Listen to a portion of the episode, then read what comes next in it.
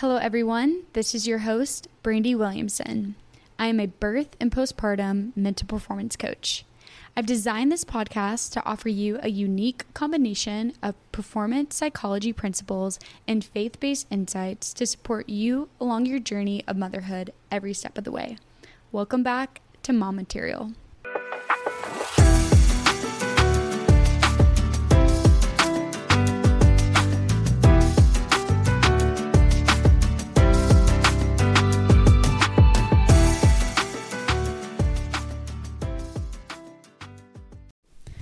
What is your stress level right now? Think about the past six months. Where would you rate yourself? Low, moderate, high? Well, I can tell you that mine is through the roof. Okay, so this year, Justin and I had our first baby. He is now four months old, and that means that we've both been sleep deprived for the past four months. Um, I'm only partly kidding, uh, but not. And we, as we were dealing with uh, becoming new parents and making that transition, we also found out that we were moving while he was one month old to a new place, to a new state for Justin's job we after the movers came and packed up all of our stuff we lived out of a suitcase and lawn chairs for about half a month maybe a little bit more. We actually had to move through multiple states and that's not including texas being as massive as it is. So basically let's just say across the country. And we moved to our new home with a four month old road tripping staying in multiple hotels I left all my friends behind, um, and starting all over in a new town is scary and sad we have been adjusting to our new house. We did not uh, see it before we moved in, so I was just praying that there weren't uh, cockroaches just like crawling all over the wall. So I had Justin going first just to make sure. And we've also been unpacking everything. And just now, about like two weeks after the fact, I feel like uh, mostly everything is out of the boxes and put where we want it to go. Not to mention that we're going to have to move in about five months. So we don't have a lot of time here. So I just feel like us unpacking is stressful because we're just going to repack it back up. Also, it's just very uncomfortable moving to a new place. You have no idea where anything is. You're going to have to meet all new people. So I can go on and on and on. But these are my top stressors in my life right now. When you think about your life, what comes to mind? What causes you to be stressed out? And when you think about this stress, what would you say? Would you say that it's harmful to your body? Or would you say that it's not harmful? I mean, when I think about that, my gut reaction is to say that it's harmful. I've read about what chronic stress can do to the brain, it increases amygdala activity, it increases depression, anxiety, and also decreases neuroplasticity. Also, I just have the anecdotal experiences of just feeling so overwhelmed, defeated, and exhausted. So, yeah, I do feel tempted to say that it is harmful to my body for my own experiences. But what if I told you it's not really about the stress, but about the way you interpret the stress? Kelly McGonigal is a health psychologist and professor at Stanford. She challenges people's notions of stress and actually encourages people to embrace it. So let's go back to those questions I asked you at the beginning of the episode. Have you experienced stress? And do you believe it's harmful to your body? Yes or no? McGonigal cites a 1998 study showing that high levels of stress actually increase the risk of death by 43%, except for those who didn't believe stress was harmful. What? Okay, it gets better. In fact, the lowest risk of death occurred in those who experienced high stress but did not believe it was harmful. The risk was even lower than those who reported low levels of stress. Essentially, the effect that we expect is the effect that we get everyone is braced me about coming to the place that we moved. I got a lot of people saying that they hated it, that it was so boring, um, that I just am gonna be like so lonely. And this is like not a good thing as your friends are like asking you about it. Like, of course, give your honest opinion. But yeah, you know, um, I tried to manage my expectations, but you know, I kind of just refuse to believe that because it totally comes down to our mindset. Like, ask any person that has done anything hard. You can make the most of any experience that you're in by having that growth mindset, like we talked about in episode two, and find opportunities where you're at. Like, you can't help the situation. And I knew that. Like, I, I know that I can't necessarily do anything differently about the situation that I'm in. So I want to have a realistic, hopeful, um, viewpoint and perspective on it. But I also really was experiencing and am experiencing a lot of stress. My life has changed a lot, and with it come uh, sleepless nights and uncomfortability and all of these things that do like increase stress and um, those feelings, those negative feelings that do come with stress.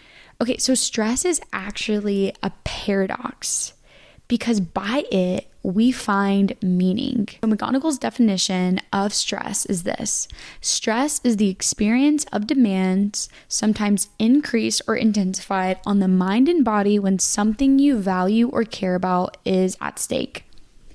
For example, in The Upside of Stress, her book, she cites that countries where people report more stress also have a higher GDP, more happiness, and greater satisfaction in life. So, what? How can we have meaning in the same place we have stress? That's doesn't seem like those two things fit together. McGonigal claims that if you pursue ambitious goals and you take on significant responsibility, sure, you're going to be stressed out, but you're also more likely to be happy and to find meaning and purpose in your life and actually live longer. So let's go back to that list of our personal stressors we made at the beginning of this podcast. I want you to circle those stressors that include people or things that are meaningful to you. Often you'll find that they revolve around relationships like your children, spouses, parents, family. They also include friends, personal assets, and jobs. Now, I want you to imagine all your stressors were gone. That would also delete all of the things and all of the people that I just mentioned. I mean, for me, that's a terrible reality, and I would never want that because I want my family, I want my my child, I want um, the ability to pers- pursue my goals and my ambitions with this new job and this podcast. This whole concept was highlighted to me on a spiritual level as I was talking to one of my best friends today. We were talking about what was on our hearts, and she was just sharing feelings of being antsy because she was so comfortable. She lives currently in the place where she's always lived. She's grown up, all of her family is there. And she was sharing with me that she doesn't necessarily know if it's her being discontent or if God is actually calling her to move somewhere new, to be on mission, and to go somewhere else to serve um, new people. And she was also sharing how she feels she's seen me develop so much every time we've moved.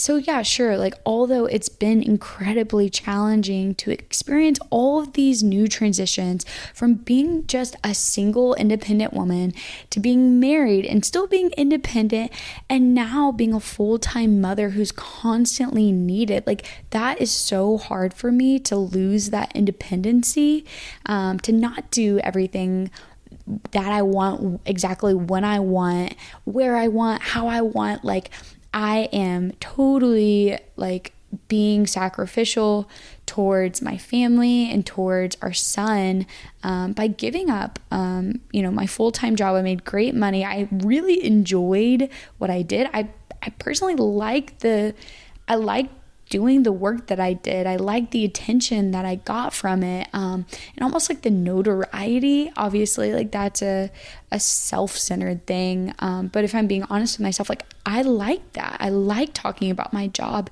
and even those personal transitions, becoming a mom having it be all about the baby and even coming to where we're at now because of my husband's job like I left all of that behind and then also moving all the t- all the time moving to a new place and we're going to have to move in the next 5 to 6 months to a new spot. And however long Justin is in the army we're going to have to continue to do this let alone me raise the the kids um, by myself if he has to deploy or go on training cycles. And I know um, military spouses that are listening to this they have they totally understand where I'm coming from and have definitely experienced way more than I have.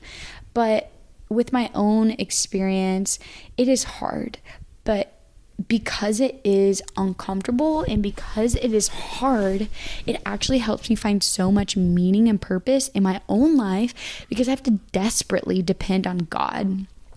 I was I was telling her um, my one of my best friends was like, "Look, we have the Holy Spirit as Christians, not just as the seal of our salvation, but also to do things that are beyond our own limits." Like it is actually a part of my family's ministry. Like, it is a blessing that we get to minister to new people so often um, that I actually need his spirit to help me and guide me every single day. Like, I cannot do this on my own. I can't just um, be like this happy go lucky, extroverted individual, like trying to do new things um, in a new place, meet new friends, put myself out there, like, and like sacrifice my time and um, love on the people that I'm around without the Holy Spirit. So, I really hope that this episode encourages you wherever you're at to reframe your stress and to see meaning instead because it is there. If you enjoyed this episode, remember to rate the show and write a review to let me know what topics you're most interested in. Also, remember to save your spot for my upcoming childbirth, postpartum, and high performing families masterclass launch this January.